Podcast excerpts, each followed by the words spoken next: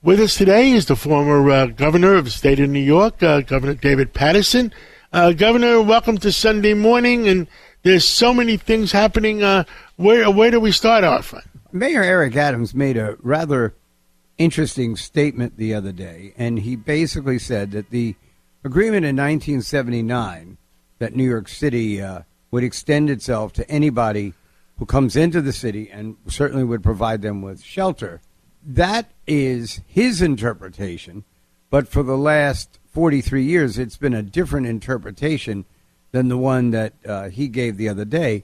But I think with Mayor Adams, sometimes he may not use the, the right words, but he's speaking the right language. What he's saying is here's an emergency. The federal government has decided to bring in a number of migrants, ship them out to different places, and leave to them to decide what's going to happen to them with absolutely no federal money. You're in, correct. In with, the budget. By, by the thousands. By the thousands, absolutely. I mean, originally, I think the law meant if, if somebody shows up and, and uh, a family shows up and they're homeless and they don't have a word, they don't have anything, we'll take care of them because New Yorkers have a heart. And, John, what we're seeing is that fierce loyalty where loyalty crosses the line into deceit to a certain way. I mean, a number of people who've supported President Trump have been accused of doing that. But here's a, an example of where only one mayor has stood up and basically said to President Biden, if you're going to send the migrants to my city, where are the resources to help take care of them? And I think it was very brave.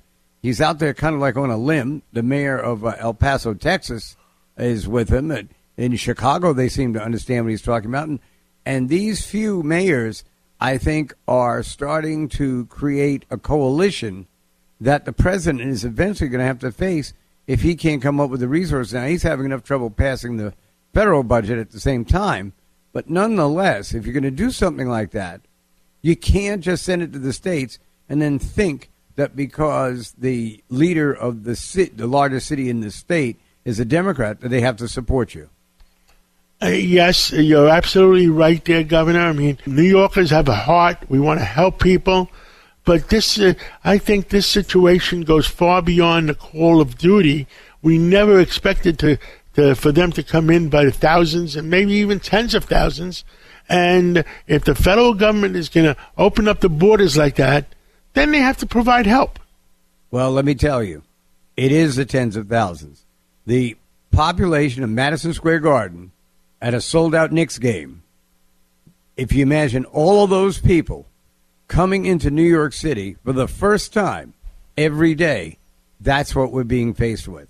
And it's going to impact our mental health system. It's going to p- impact our criminal justice system.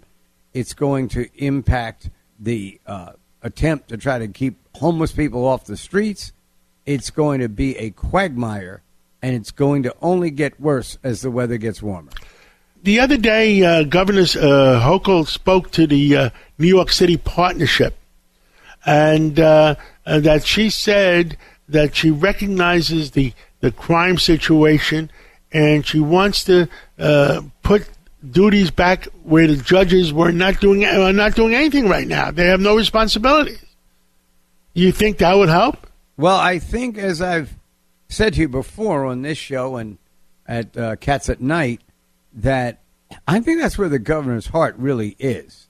Uh, I think that's where, if you look at her career, where her stances have always been.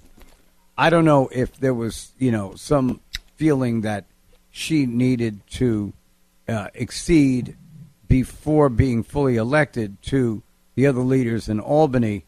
Let's leave that on the table for a minute he, she's coming with it now, and I think she's really going to do everything in her power to try to make sure that the judges have more discretion in these situations.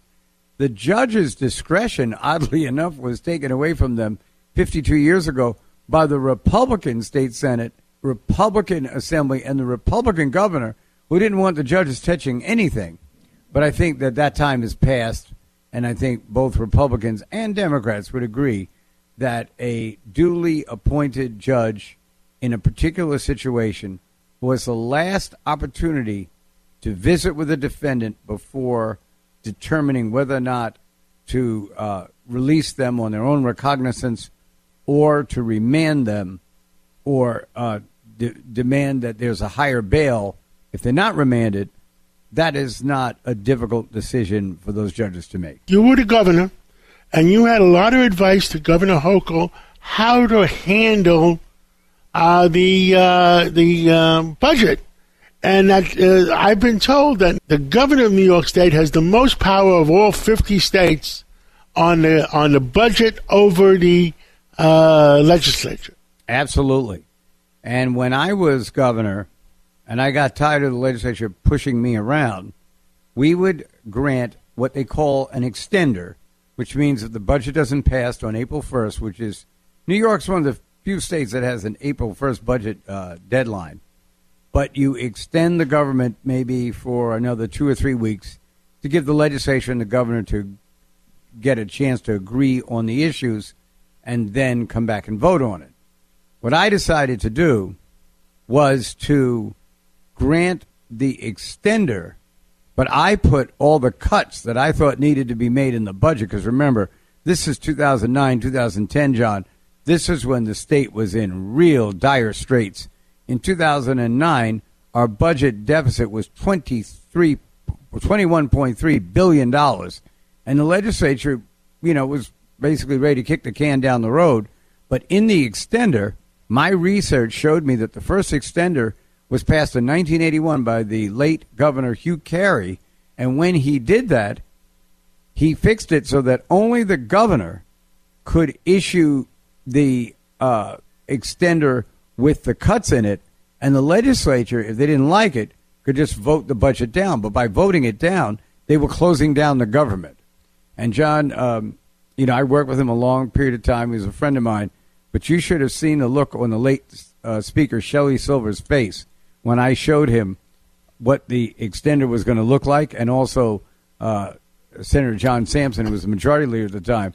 They weren't happy with me, but this is a device that former Governor Andrew Cuomo, when he realized I had done it, he called me up and he said, "Well, you know, Governor, it's great what you did, but this is your last year. I'm going to take this for a touchdown." And in the time that Governor Cuomo was in office, it was, I believe, only one late budget in the 11 years that he was there. Well, let me tell you something. Uh, Governor Pataki supports you, uh, Governor, because he realizes that power too. I mean, if the governor can't be governor, why have the title? Exactly.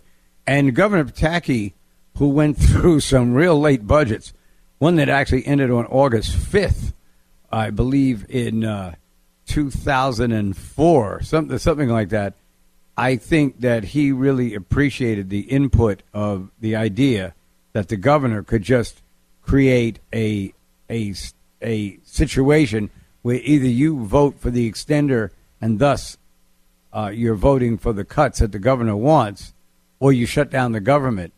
It's unfortunate that it came to that kind of cloak and dagger situation, but that's what we actually did.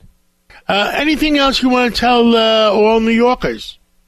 Well, I think all New Yorkers should actually probably have some positive feelings about their government.